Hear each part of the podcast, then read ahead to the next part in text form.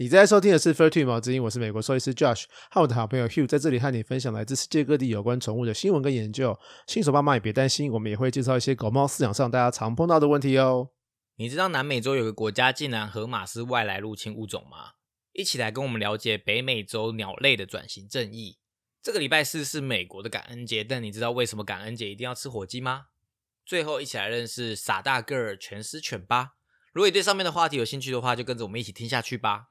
喜欢我们的节目，记得订阅。如果任何问题，欢迎到我们的粉丝专业及 IG 搜寻毛之音，在你收听的平台留下评价及留言，我们会挑选适合的话题，在之后的 Q&A 时间为大家解说哦。本集节目由猫咪 Amy、艾尤伟赞助直播，谢谢你们持续的支持，让我们能继续制作节目下去。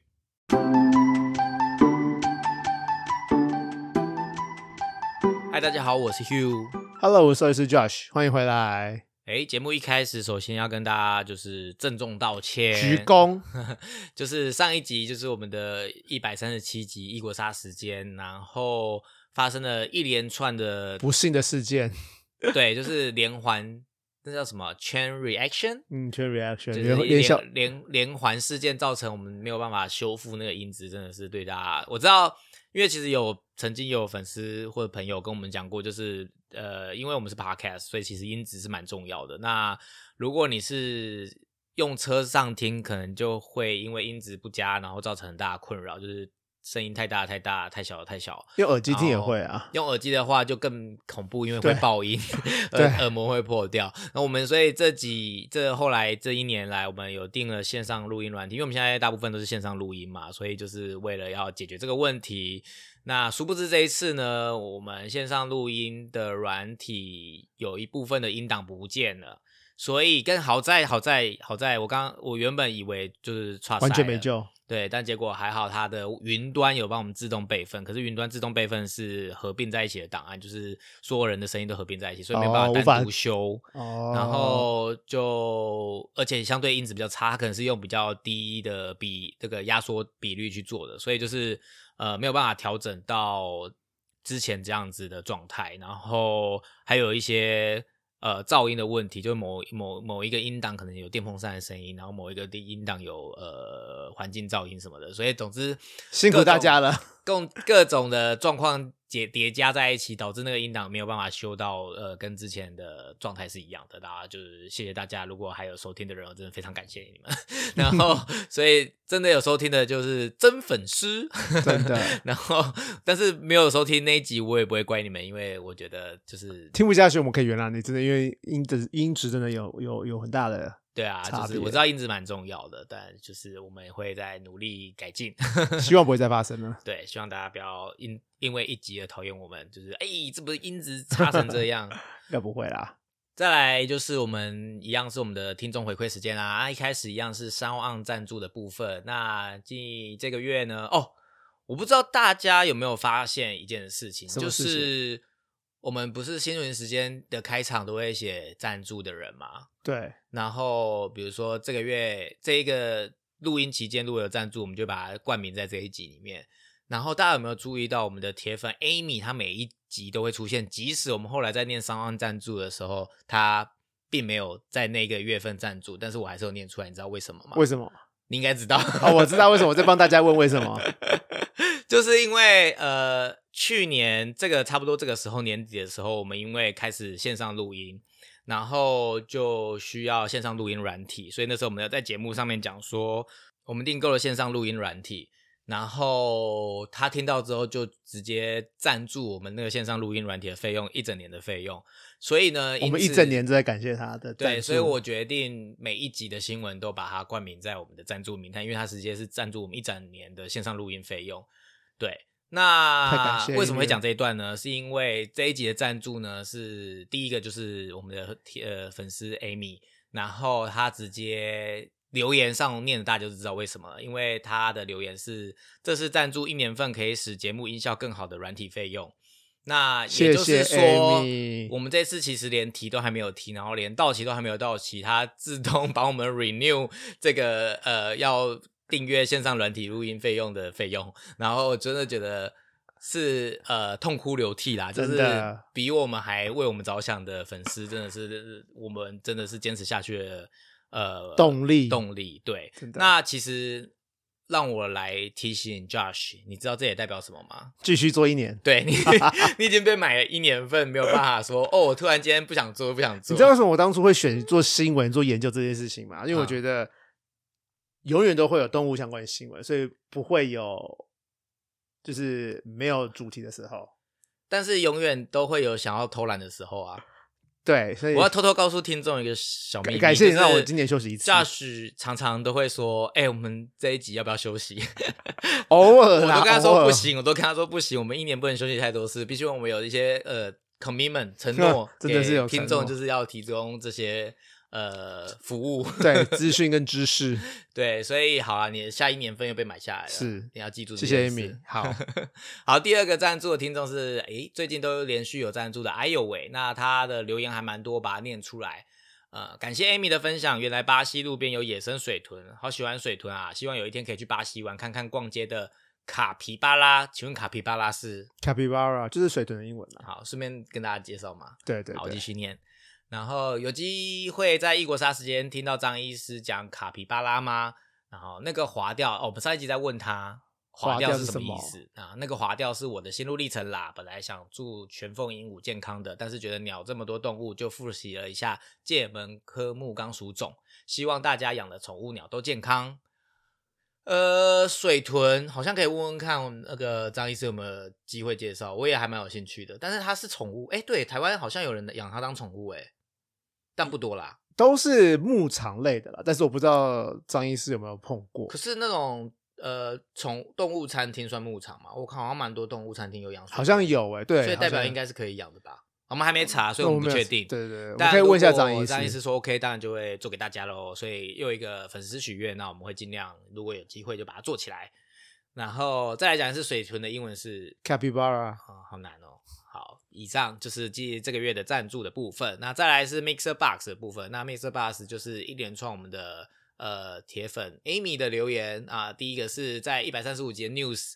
哦，那集好像一开始就讲说 YouTube You YouTube 订阅一直起不来啊，跟大家报告啊、先不用讲，我一直讲说 YouTube 订阅起不来，所以那集有宣导，然后他就在留言说，我刚刚已经在 YouTube 订阅了，然后他是第四十一号，比水豚数字多，太棒了。太谢谢 Amy 了。所以谢谢他帮我们突破四十这个停很久的数字，然后我记得目前应该是四十五啦，所以有在缓步上升。那再次提醒大家，就是如果你有在听我们的节目，不管你在哪个平台听，都先帮我们订阅起来，然后它要到一定的数字才有办法有被动收入嘛。那我们现在目前 YouTube 这边这边是因为人数太少，所以没有办法。所以如果大家可以的话，就帮我们订阅起来，然后再来是。呃，另外一个是他有提问到，就是我把他的提问念出来，那你我们再请 Josh 来回复一下。那他提问说，我的吉娃娃老狗上周眼角膜受伤了，然后打了五次针，跟喝了药水，也点眼药水。那兽医建议，如果没有改善，要用局麻局部麻醉清除角膜化脓的部分，希望可以加快复原。那这样安全吗？那请其实角膜受伤，一般角膜受伤，角膜其实大概有，它看起来就是一个薄薄透明的东西，可它其实是有四五层不同的细胞存在的。像我们最常碰的就是角膜受伤，角膜受伤就是最浅层那边有一个小小的伤痕，那通常只要戴头套，不要去抓，有用眼药就结束了，就会好，它自己就会好，还蛮快的。但是假如它比一般浅层还要深的话，假如它的比较深的是角膜比较深层的地方的话，那就比较容易化脓。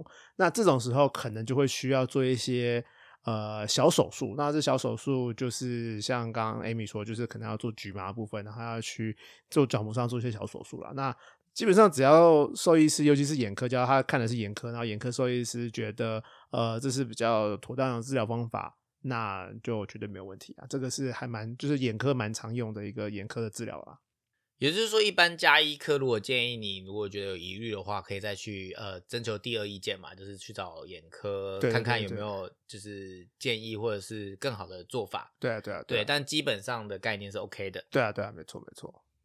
然后另外他也有留言，就是这一集，因为我们讲到《可可夜总会》嘛，然后他就说我非常喜欢《可可夜总会》这部片子，然后寓意深远，每次看都感动的掉泪。这集节目的其他内容也很喜欢，谢谢。那我们也谢谢他的留言，然后谢谢大家的喜欢，然后我相信《Coco 夜总会》大家应该都爱吧，它应该是迪士尼的一个代表作了吧？呃，皮皮克斯，皮克斯对皮克斯，但是皮克斯近期就是对，那如果没有看看过的话，大家都可以去看。然后如果不知道我们在讲什么的话，可以去听上一则新闻。那我们有讲的很仔细，就是有关他的故事背景啊，有的没的啊。那一集其实是说要找讲墨西哥五毛犬，然后就顺便连带了一下这个背景故事是王林杰嘛，对对对那也蛮有趣的，希望大家喜欢。那最后的话要来讲的是。哦，他在我们上一集就是 EP 一百三十七集的异国杀时间，他留言了一个让我呃诚惶诚恐的一个留言。怎么说？他写说，呃，一样是同样是我们的粉丝 Amy，他说节目时间好短哦，希望可以谈到四十分钟。好啦，其实我们本来的每一集的目标都是三十到四十分钟，可是就是取决于那一集的主题，然后有时候就被他抓到我们这集只有二十几分钟，就是因为我们聊不满。但是当然，我们希望我们都可以聊到三十到四十分钟。那希望这个不够部分，大家可以去听。呃，新闻时间，因为新闻时间我们现在都非常冗长的，都快到一个小一个小时 所以想要听我们聊天，呃，先到那个对我们的新闻时间。那跟来宾合作的部分，就是当看那一节内容。那我们有时候也是要配合，就是张医师的时间啊，会比较就是没有，你应该是说那个主题的大小啦，啊就是有的主题可能需有东比较多东西要讲，对那有些主题可能就是呃内容就相对比较简单一点，那就可能会比较短。那希望大家可以见谅喽。然后也谢谢其他在 Mr. Bus 大家给我们的支持、留言跟鼓励，那我们都有看到，谢谢。再来是 FB 的部分，那 FB 这一个月里面有一位粉丝私讯我们，那他是在听了一百三十五集，然后我们回复听众的留言的时候呢，呃，他的他听到，然后有一些想法也想跟我们分享，那我就不要，因为他留的也蛮多的，那我就摘录一下他的重点，就没有按照字念出来。他是说，因为在里面那一集有人讲到，希望大家养了以后要好好养，不要退养这件事，那他觉得有一些他的想法想要跟大家分享，那就是他觉得，呃，因为好好养这个每个人的定义不一样嘛，就每个人对他的呃认知不同，然后或者是每个人的成长不同、环境不同、知识不同，然后都会有对呃好好养的认识是不一样的。那他觉得还有一个嗯重点，他想要跟我们分享，就是他觉得有一个资源系统也蛮重要的。他有举例，就是像是呃。浪浪别哭，那他们不止让呃饲主去领养动物，那他也会去追踪后续的动物的状态啊，或者是尽量给饲主资源。那就是呃，我们上一集在呃浪浪别哭上一集新闻的在介绍浪浪别哭的时候，有讲到他们有做到这件事。那就是其实他说等都是在为个体着想，然后我觉得，我觉得其实就是有资源系统很好，但是我觉得其实啊、我们会开这个 park，其实也是就是想要让就是动物的呃饲养知识跟宠物医疗的部分可以更普及化。像其实很多资讯在网络上其实越来越多了，所以大家想要找到正确的知识，其实是还蛮容易的。那很多动物医院啊，尤其是连锁动物医院，还有兽医学校啊，还有一些政府机关，其实都会有蛮还蛮多呃正确的饲养观念。诶，让大家可以自由去参考的，所以我们只是希望让这个知识能够更普及化，所以就希望大家能够在好好养这件事情上面，能够更符合动物福利，让动物能够更开心、更快乐的活在这个世界上，能够当我们的宠物。没错。那再来就是最后在 IG 的部分的话，就是呃一个我们上一次新闻的留言啊他听到了很开心，然后所以再回来留言，那我再把他留言念出来给大家。那就是来自于 Mickey、Vicky and Kimo，然后他的留言是有听到你们说的留言，然后真的很感动，希望可以少少的赞助，也希望我们家健健美可以好起来，然后也愿在台湾努力的兽医师和助理要加油，辛苦了台湾的兽医师们，你们很棒。哎，可是你是美国兽医师，他没有 就是说你辛苦。没有啦，开玩笑，人家语病？开玩笑，就是所有的兽医师都很辛苦，因为其实不管是在台湾跟美国，兽医师都是还蛮缺的嘛。嗯不管是兽医师或是在美国的兽医助理，就是这个行业其实都还蛮缺人的，所以他们其实都是呃很认真、很辛苦在做这件事。那也都是为了大家的宠物们着想。那希望大家都可以支持，不管是你在哪边的兽医师，然后以及兽医助理，他们都很辛苦。谢谢 Vicky 给我们回复的留言。我们今天第一则新闻要讲的是哥伦比亚的河马，他们有什么问题呢？你知道河马是哪里的动物吗？非洲啊，对，那哥伦比亚在南美洲，南美洲怎么会有河马？河马不应该呃游过是南美洲？去的吧？游不过去，还海呢，很远呢。重点是对，就是为什么南美洲的哥伦比亚会有河马的问题？所以就是河哥伦比亚有很多河马，然后在河马在在哥伦比亚河马是外来物侵入种，然后就像台湾的福寿螺啊、绿鬣蜥啊、埃及圣选一样，都是外外来入侵物种。就是这一群为数其实没有很多，它目前大概一百六十九头河马而已，然后它已经困扰当地政府很久了，而且它不在这一群河马不在首都，它是在很郊区、很郊区还蛮荒荒荒凉的地方的。对，那而且他们在南美洲是没有天敌的，在非洲他们会被那个鳄鱼吃，所以他们在或是会被狮子老会被狮子猎小，尤其是小小河马。可是，在南美洲他们是没有天敌的，然后河食物又多，然后他们又在河边，就是他们居住环境。然后政府如果再不控制的话，就科学家估计大概到二零三五年会有破千只河马。对，那政府就哥伦比亚政府想要来去做控管嘛，所以他们决定从这个月十一月中要来开始帮他们结扎。那他们预一年可以预计要结扎四十只河马，所以他们可以在三四年、四五年之内结扎完所有的河马。然后它结扎是公母都扎，然后母母的结扎费用很高，每一只大概会花费大概要九千八到一万美金。对，然后他们在二零二一年以前其实已经结扎了十只了。然后他每一只结扎都要耗费外科兽医团队大概三个小时的时间，因为皮肤实在是太厚了。对，然后算一下狗狗狗狗通通常母狗结扎我们大概就是半个小时到一个小时，对，所以三个小时结扎时间是非常非常长的。然后呃，手术费用其实是当地政府的动保机关根本完全付不起来的一个费用，所以他们都是靠捐款，然后还有纪录片的团队捐钱，让他们可以拍摄过程，也可以顺便让他们去做结扎这个动作。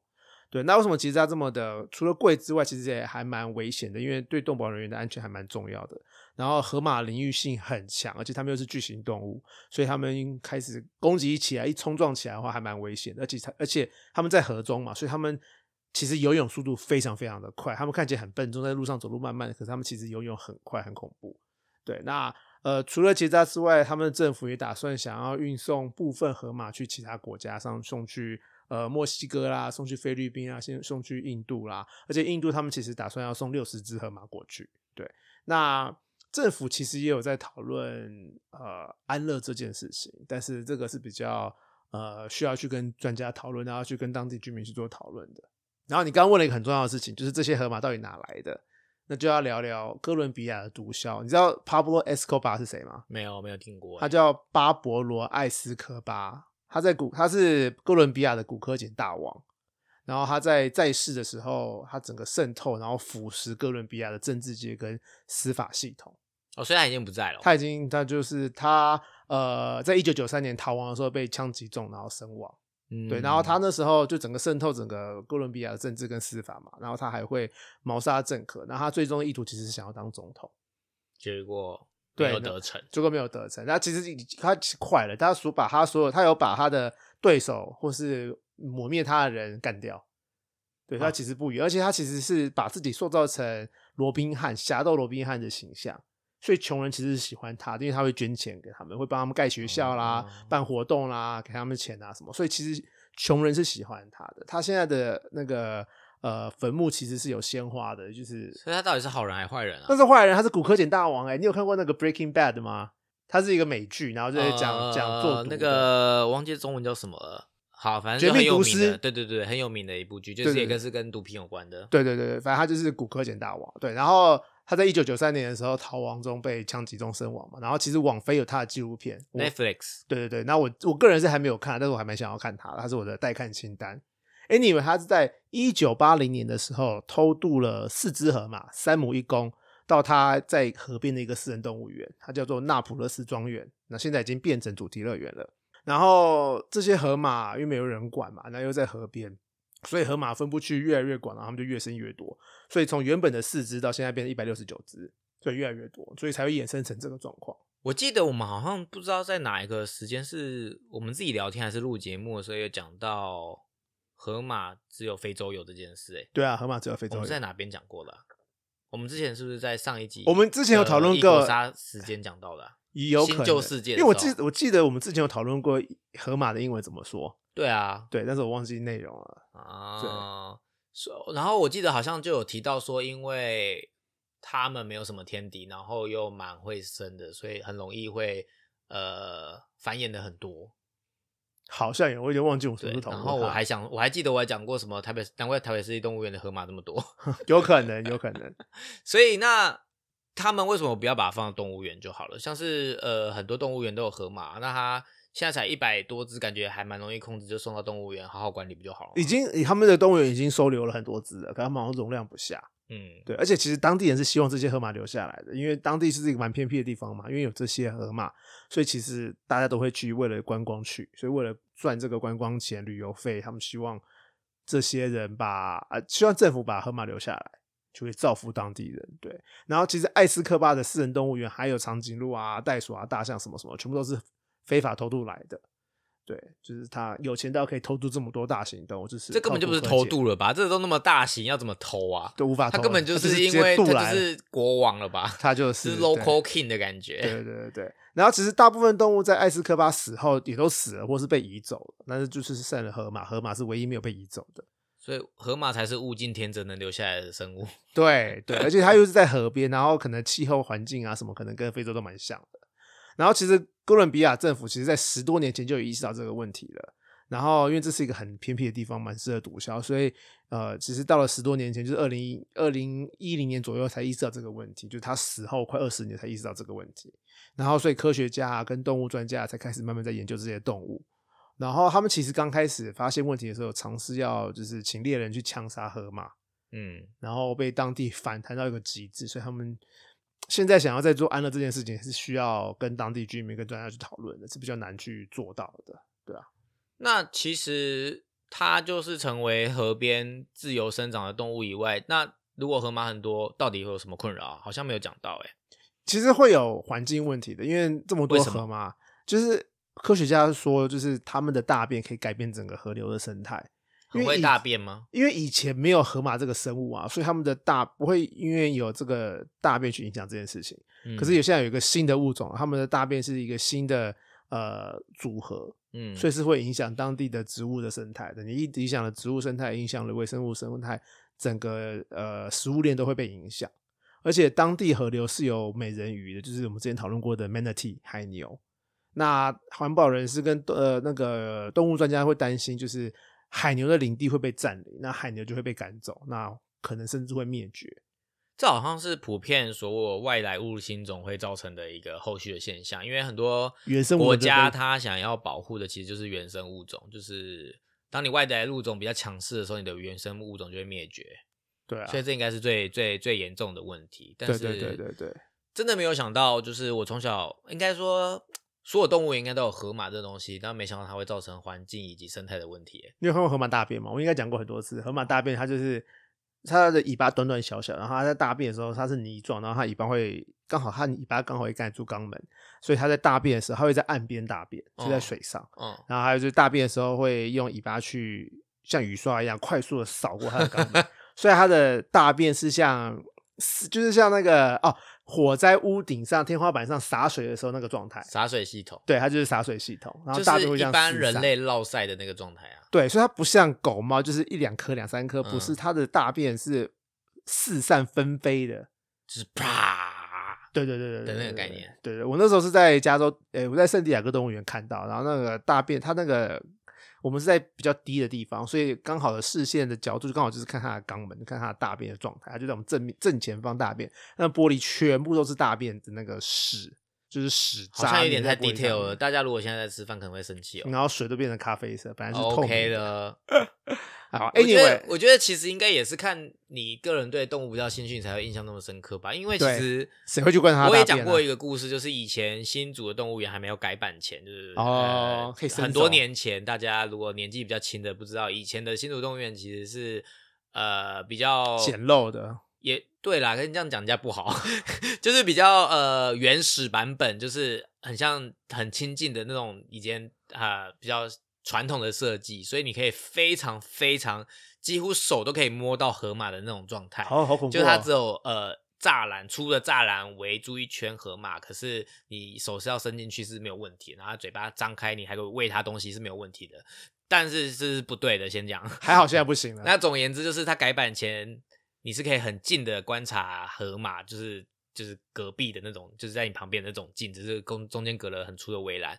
但我就没有印象，我看过他大便的，也我觉得我应该有看过，可是我就没有像你那么印象深刻。你要天时地利人和，有什么雨刷什么东西的，记得那么清楚？我觉得还是取决于你，就是大家可以 YouTube 一下。太喜欢动物了，所以你才会印象那么深刻。对，所以好，那大家如果以后去台北市立动物园或者是其他动物园、幸福动物园啊、寿山动物园，大家观察 河马的大便有没有雨刷这件事。下一则新闻是要讲北美洲的鸟类要开始证明计划，这是什么意思啊？对，这个新闻是来自于十一月一号 AP 的新闻，AP 就是美国美联社。然后上一则河马新闻是十一月二号美联社的新闻。今天这两集都是美联社的新闻。那今天这则新闻是说，呃，美国鸟类学会在十一月一号的时候发出公告，那北美洲鸟类的名称将不再使用人名。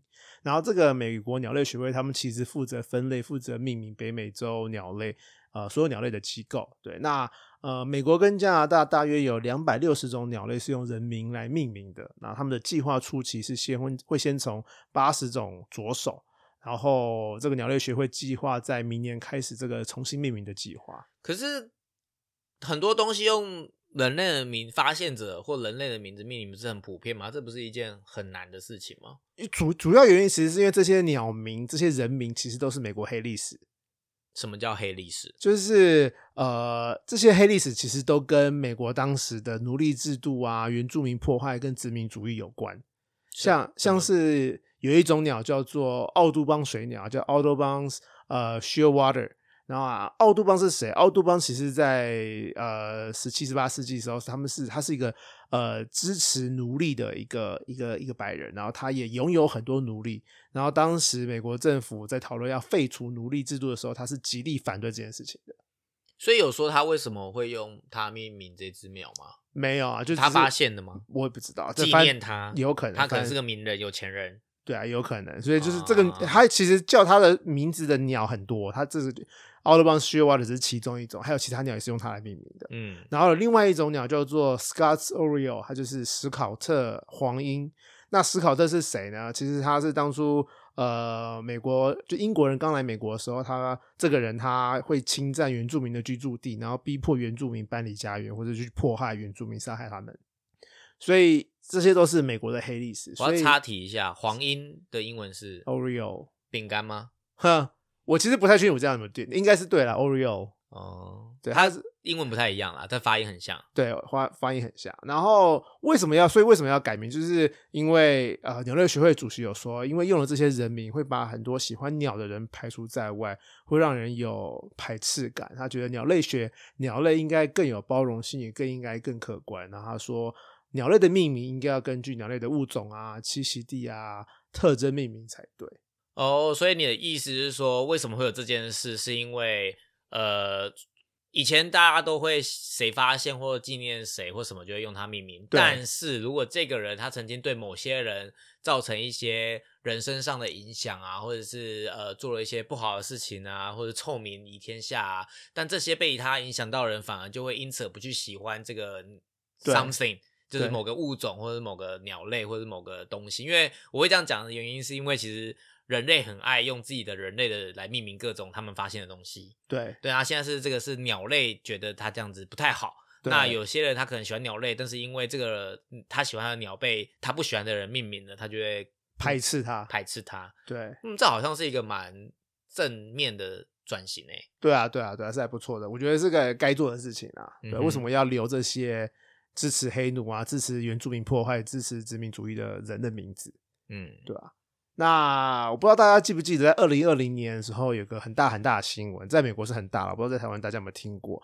就是在美国中央公园有一个黑人男性，他拿着望远镜在看树上的鸟，然后有一个白人女性带着狗狗散步，那狗狗是没有牵绳，他就跑来跑去，跑来跑去。那这个男生请女生把狗狗的牵绳系上，然后他们就发生口角，然后女生就报警说这个男生在威胁她跟她的狗狗，那双方都有录录影的啦。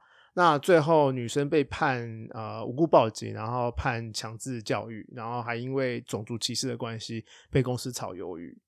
对，那他然后男生男生叫做 Christian Cooper，然后他就是因为这个事件，他现在被国家地理频道呃请为做他们一个鸟类节目的主持人。对，那就是那个女生，这两边的影片我都有看，在 Reddit 上都有影片。然后这女生就是一个很歇斯，她就是很疯，就是有点很疯狂，然后一直说男生怎样怎样怎样，然后很歇斯底里，然后就是一直用一些呃种族歧视的名字在说这个男生。对，然后男生非常非常的理智，他非常非常的 gentleman，他就很还蛮正面去处理这件事情的。所以我想要讲的结论是，就是 跟这一点关系都没有。什么结论？就是发生事情的时候要理性面对，不然你就会陷入了这个窘境。今天如果这个人他的脾气不好，或者是比较不理性，然后跟他吵起来，他反而就没有办法获得他要的正义。耶。因为根本不是他的问题，啊他不要吵，对他就是正面处理啊。他只是在那边赏鸟，然后关你牵绳吧，就是应该要做的事，所以他请他牵绳也没有问题啊。因为今天我们之前有讲过牵绳嘛，牵绳的重要就是你今天狗不小心咬到别人怎么办，或者是。因为狗咬别人，这个狗要被安乐怎么办？对啊，就是别人不要，你可以有你的自由，可是你的自由不能侵犯到别人的自由。对啊，所以那个男生根本就没有侵害到他的自由，但是他却侵害到他的自由了。对啊，对，然后还用情绪字眼跟那个 racial slur，就是种族歧视的字眼去攻击这个男生。嗯，这真的是在美国非常不能做的一件事。对啊，那全世界都不能做啊。我说美国会更更更那个啦，因为。我为什么会这样讲？是当然，全世界都不能有这样歧视的事情啊。可是我一直说美国会比较明显，因为美国是个文化大熔炉，尤其是加州啦，所以他们有各种不同的人种，就是不管是黄的、白的、黑的，什么各种颜色都有，所以就会更更更需要注意到这一块。对对对对对。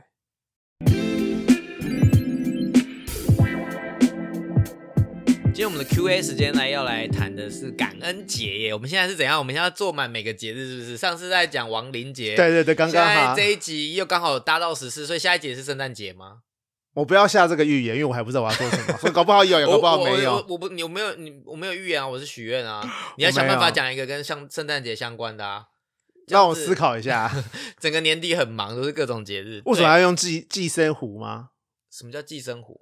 就 mistletoe 啊，那是谢寄生哦，谢寄生哦，对啊，我不知道，好，也有可能是错的。我们下一集大家敬请期待，因为我也不知道我要做什么 跟圣诞节有关的东西。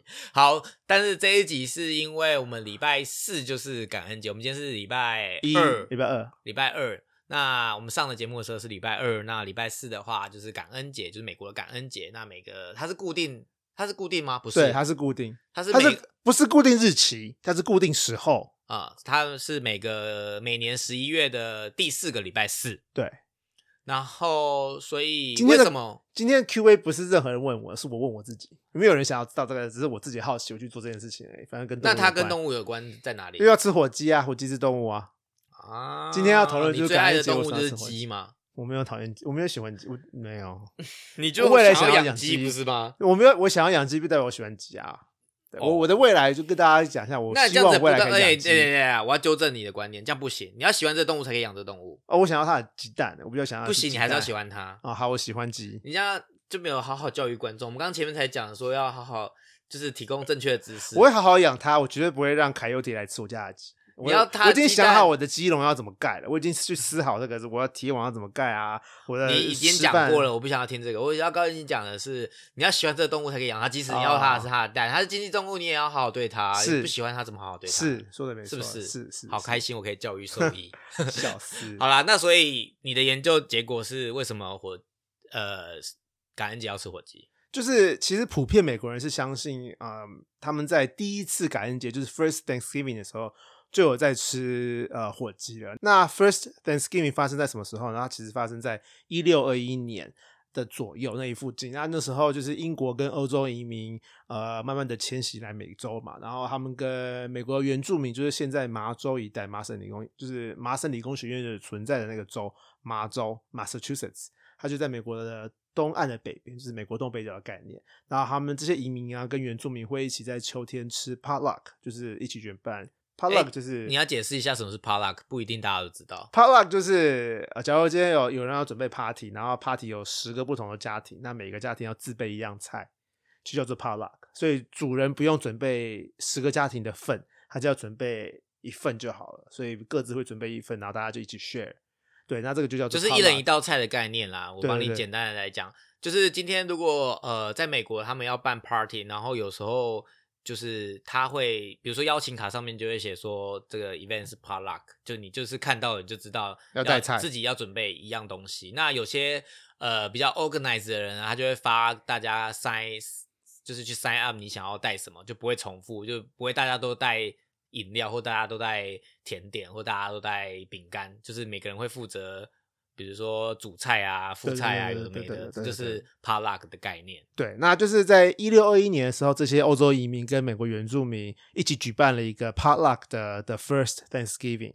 那原住民准备了鹿肉，然后欧洲移民准备了水鸟。那很多人相信他们吃的水鸟就是火鸡，所以相信这就是吃火鸡的来源。但是根据历史学家的考察，这些移民准备的水鸟其实是鸭跟鹅。然后那个时候他们还没有对对对对，水水鸟，你刚刚讲水鸟，我以为是你知道，就是那个、哦，水鸟其实英文是 waterfowl，它是一种一种鸟类，就是一个、哦一个一个 category 而已。哦所以像什么露丝啦、鸭啦、鹅啦，都是水鸟的一种。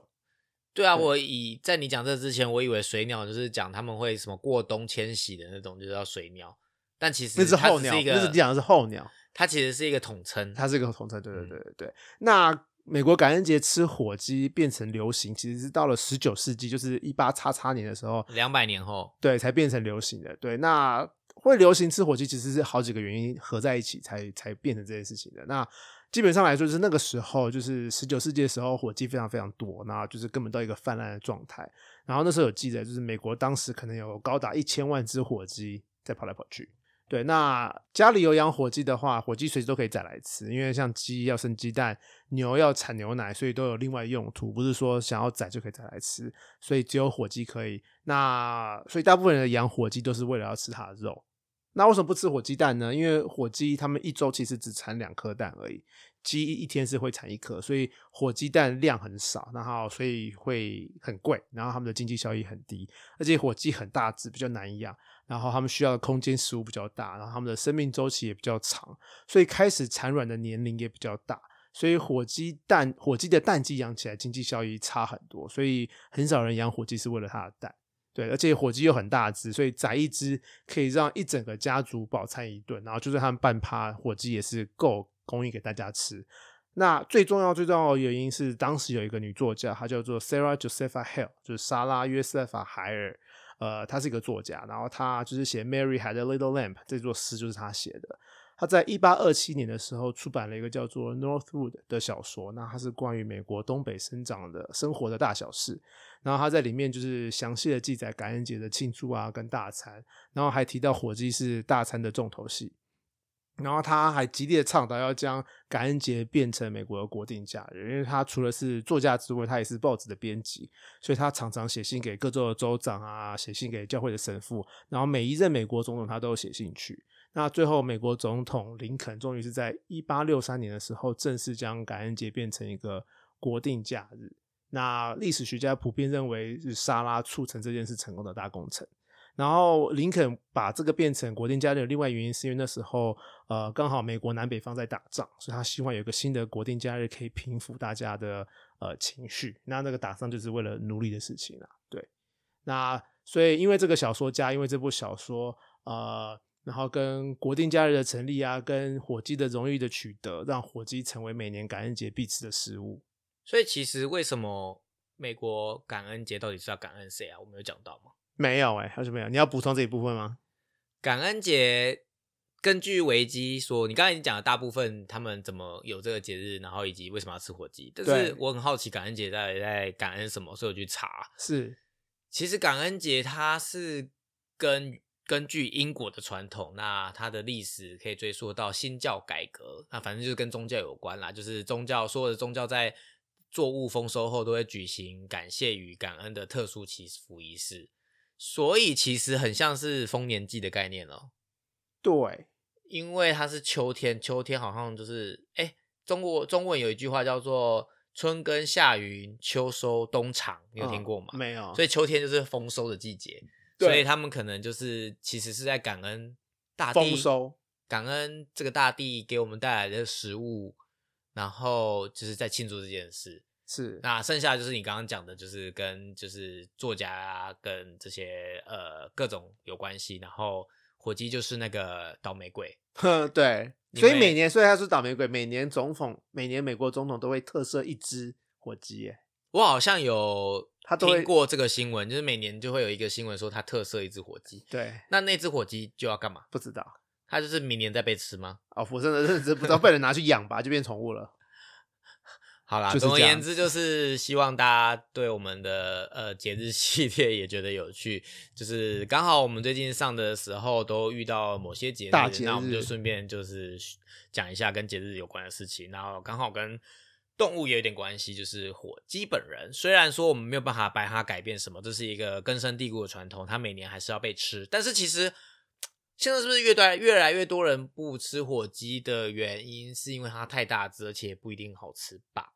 哦，没有，我觉得看家庭，像我们家以前也都会吃火鸡，嗯，但是后来就是火鸡实在是太大只，而且火鸡肉其实还蛮柴的。嗯，像亚洲人不喜欢吃鸡胸，那火鸡肉最大块就是鸡胸，所以就是很柴。对，但是我很多同学、我同事他们都很喜欢吃火鸡，就是而且是一定要有火鸡。我我我其实也是不懂火鸡好吃在哪，因为顺便再给大家一个 side note 的 side note，嗯，就是你知道在我不知道其他怎样，因为我也嗯只去过加州迪士尼，对，在加州迪士尼一个必吃的东西，除了呃爆米哦，花、火鸡，腿，对，除了爆米花跟吉拿棒以外，第三个就是火鸡腿，就是有。它就是一个我不知道为什么要必吃，可是我可是个人是觉得不好吃。我小时候去，我小时候因为我小时候吃，我最近也有吃，小时候吃真的好吃非常非常多，现在变咸了，变咸变干了。可是我小时候吃，我每次去一定要吃他们的火鸡腿。我真的不敢相信他已经是鸡腿了，还很干呢、我觉得他比我，因为我本人是一个啊、假外国人，我喜欢吃鸡胸，就是怪在在在，就是我妈都会说吃鸡胸是笨蛋，就是笨蛋肉，就是太柴太柴又干可又柴。是我都觉得火鸡柴耶，但是我不知道为什么大家一定要去迪士尼吃火鸡腿，就是也就像你说的啊，就是嗯，他们因为从小吃到大吃习惯，所以他们可能就是这个节日的象征思念的味道，就是就是对就是要吃这个东西，对对对就回火火火鸡对他们来讲吃的是一个回忆。哎、你知道我我同学我朋友之前会用炸的，他准备一个专门拿来炸火鸡的一个一一个油炸锅，嗯，他就把它放下去炸，那是我吃过最好吃的火鸡，因为整个鸡胸外酥内嫩，对对对，然后火鸡胸都是好吃的，我觉得这是最好，我吃过最好吃的是整只，而且它是整只拿下去炸哦。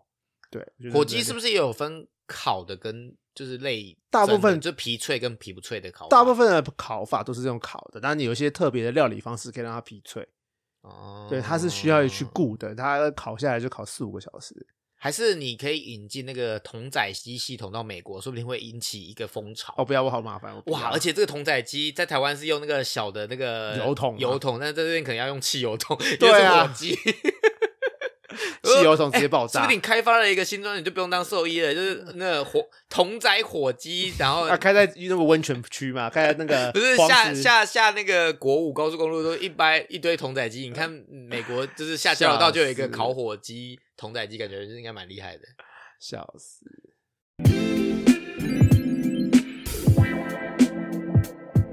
今天品种的时间要介绍的是全狮犬，全狮犬的英文叫做 Boxer 就就是是拳击手的意思。对，就是拳击手的同一个英文。对，啊，拳狮犬到底跟拳击手有什么关系？那听你娓娓道来是吗？对，你怎么知道我要用什么成语？好，我帮你讲。那 Boxer 是我很喜欢的狗狗啦，它就是一个很傻大个儿的个性，然后很喜欢。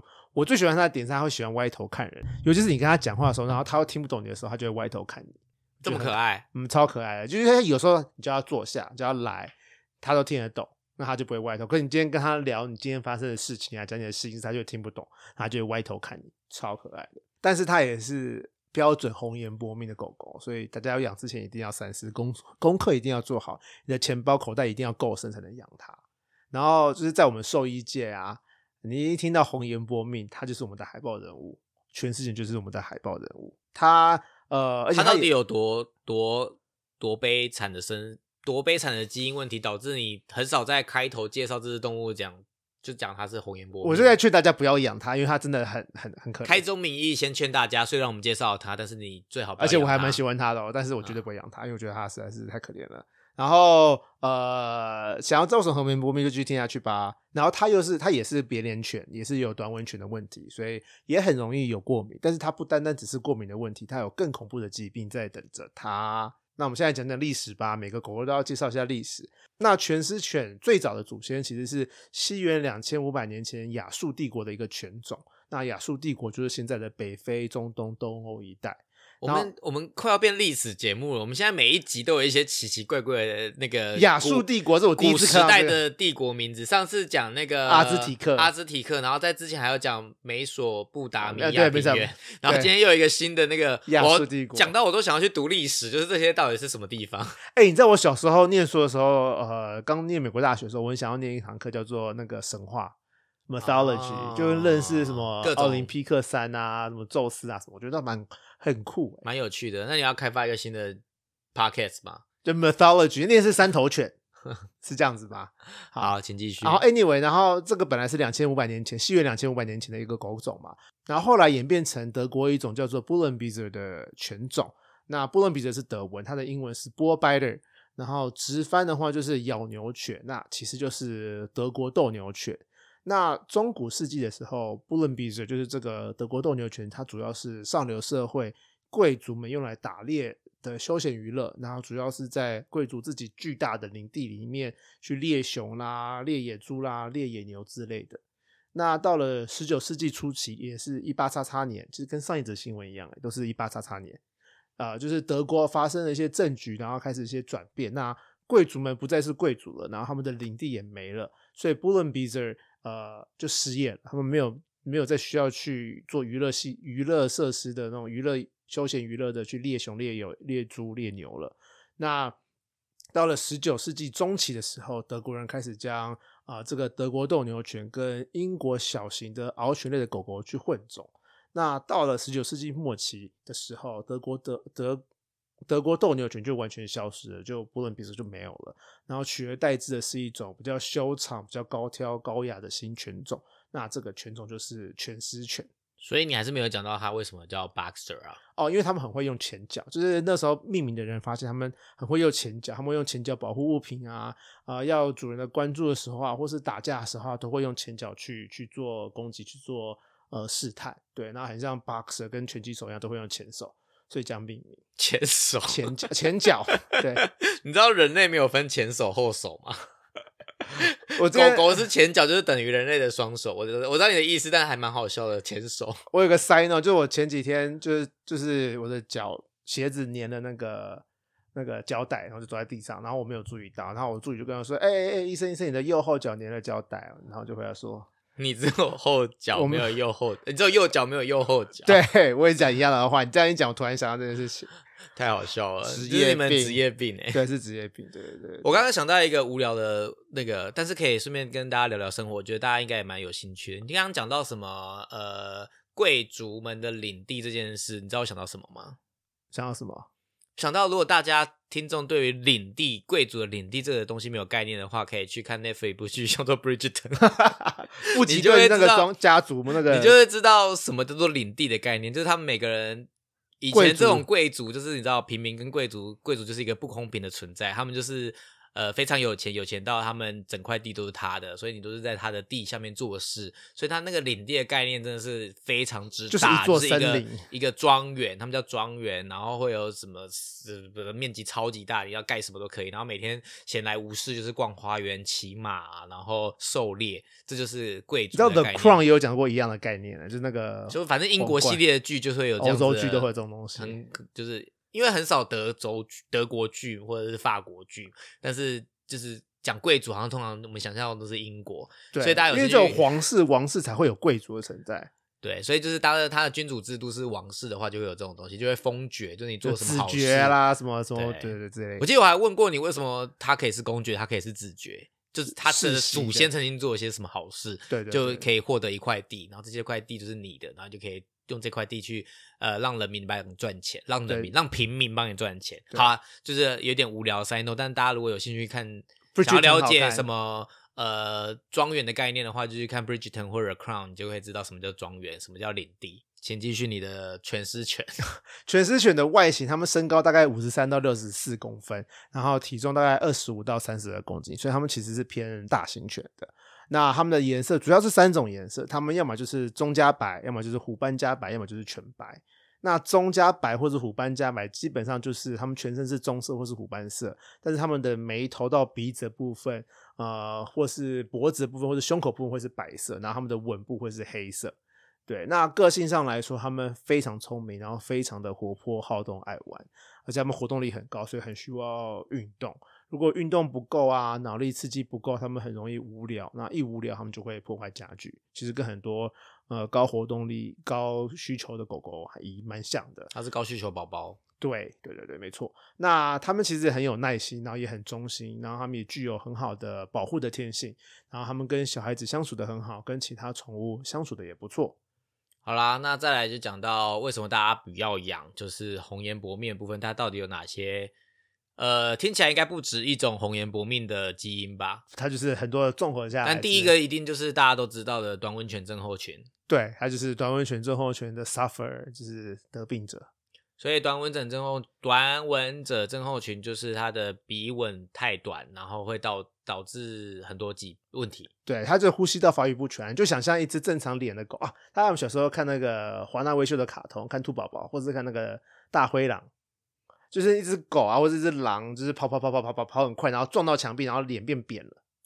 你就想象这就是短吻犬，它脸就变扁了，可它里面的构造都跟正常时候还是一样哦。所以它的软腭就从前面被推到后面去了，所以它的软腭就整个塞住它的呼吸道，所以它只是这是它的基本概念好啦，希望因为之前也有粉丝敲完，然后希望我们之后可以约到就是短温泉专家来跟我们聊短温泉，那希望可以开成功，那大家就期待一下啦。如果有的话，之后就会开一个专题来介绍短温泉症候群。对，那其他它有什么疾病吗？它还有另外一个疾病叫做全狮犬心肌病，就是完全就是以全狮犬命名的，心脏有问题。对，然后这个全狮犬心肌病，它的正式名称是心律失常右心室心肌病。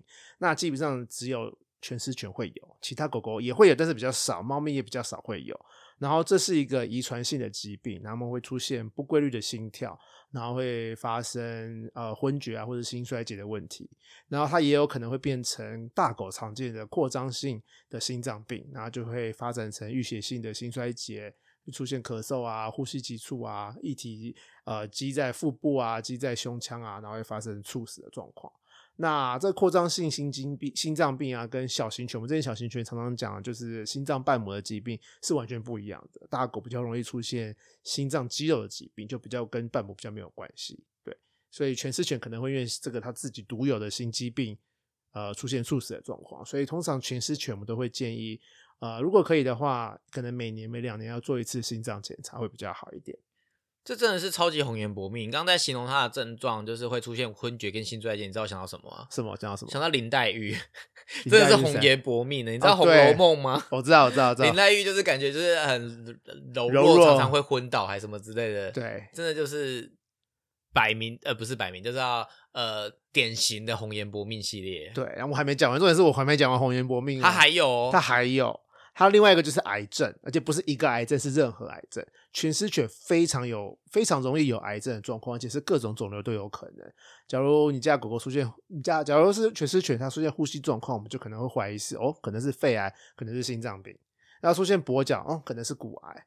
它出现神经问题，走路不稳，或者一直绕圈圈，突然失明，那可能是脑癌。然后身体要是隆起啊，就可能是巨大细胞瘤，这是一种皮肤的恶性肿瘤。那皮肤啊，或是嘴巴里面出现黑色肿块的话，那就可能是黑色素瘤啊，也是一种皮肤的恶性肿瘤。哇塞，也太辛苦了吧！只要身体出现一个什么样的呃病灶，就有可能直接是癌症诶，没有那种良性这种事情。我们只要这是在。同一个长相的东西出现黄金猎犬身上，跟出现在全狮犬身上，黄金猎犬说：“嗯，你不做任何事情就观察就好了。”全狮犬我就会说：“嗯，一定要做什么事，一定要检验，这样一定要检验。”对。那什么？呃，虽然建议大家不要养，可是已经有在手上的朋友们，如果他们要怎样观察，就该要去就医了呢？如果你家的全狮犬，他家他的身体突然出现肿块或者任何隆起物，就要立刻就医。或是它原本就有的肿块突然出现一些变化，突然变大、变硬、变黑、变软或变红，或是突然流血流脓了，就一定要立刻就医。然后或是他的体重突然变轻了，或是他身体其实他出现任何变化、任何状况，就要赶快就医，因为任何都有可能是呃肿瘤啊，或是心脏病的迹象。像我前阵子前几个月吧，才有一只长期来看诊的犬狮犬，她是一个八岁的女生，她固定都会来打预防针啦、拿驱虫药啦、小病啊、什么耳道感染、皮肤过敏都会来。那有一天还看诊，其实是她主人说，哎，她头歪一边，然后开始转圈圈了，她就无法走直，她就是一直绕着左边转。对，然后心想糟糕不妙了，然后验血验尿都没事，都是正常。然后我就跟主人说，全世界很容易有脑瘤的状况，所以一定要去看神经科。然后他去扫 CT，然后果然就是脑瘤，然后他上个月就被安乐了。脑瘤是比较难治疗嘛，因为没有办法，不是说难，就是你的口袋深不深哦，就是要开也是可以开，可是通常动物是比较少开脑部的肿瘤，因为非常之困难这个手术。对，而且通常全是全脑瘤通常都不是很良性的，就恶性的，你摘了也没用，摘了可能也会再复发的感觉。对对对，或是他已经转移了。对我我没有实际去看他的转诊报告啊，就是，但是他状况真的很很不是很好，对啊，就像我讲，他刚刚他就是红颜薄命的海报人物，你这海报人物感觉是英文翻的。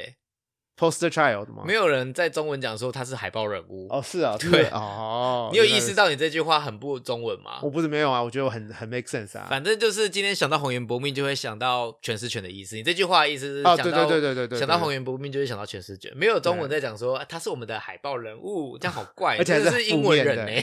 对。然后，然后，然后，我们医院的 RVT 就是前几天技术护士，对我们的技术护士，他他也养了一只犬，是犬，是他从路上捞来的，捞回家的，就是呃，算是流浪犬，对对，他的捞回家的流浪犬。然后他就是昨天前天我们在聊天，他说他突然就是跟我们说，他在他家的狗狗，他在玩它嘛，就顺便检查一下，然后在他嘴巴里面突然发生一颗肿瘤，发现了一颗肿瘤肿块，对对对对对，他下礼拜就要立刻来安排手术，要把它摘掉做化验。嗯，对，所以就是几率真的非常之高。对，所以再次苦心奉劝大家，犬狮犬虽然犬狮犬虽然可爱，但是如果没有必要的话，尽量不要主动 去饲养它。当然，如果有领养的话，我相信它应该很难在台湾的收容所可以找到啦。所以，呃，不要主动去购买或领养，因为除非你真的是非常多的钱，然后或是你知道这件事情，你才去养它，不要事后再来后悔。就是如果你很有经济能力，你有准备好这一个紧急救济金的话，你就可以养它。或者，但是你也要想想看，就是即使你有经济能力，可能很快会需要面临这种生离死别的场面。所以，如果你可以 handle 这种情绪的话，你才要去挑战它，因为听起来就是几率非常之高，有可能会遇到这些问题。那以上就跟大家分享，希望对家大家有帮助。今天的节目就到这边啦，希望我们的铁粉 Amy 有满意。我们这一集有还你一点时间，这集应该非常之长。那喜欢的节目记得订阅，然后我们的留言啊，或者是去 Apple Podcast 留言，我们都很开心。然后还有就是 YouTube 要订阅起来。那那我们就下次再见喽，拜拜，拜拜。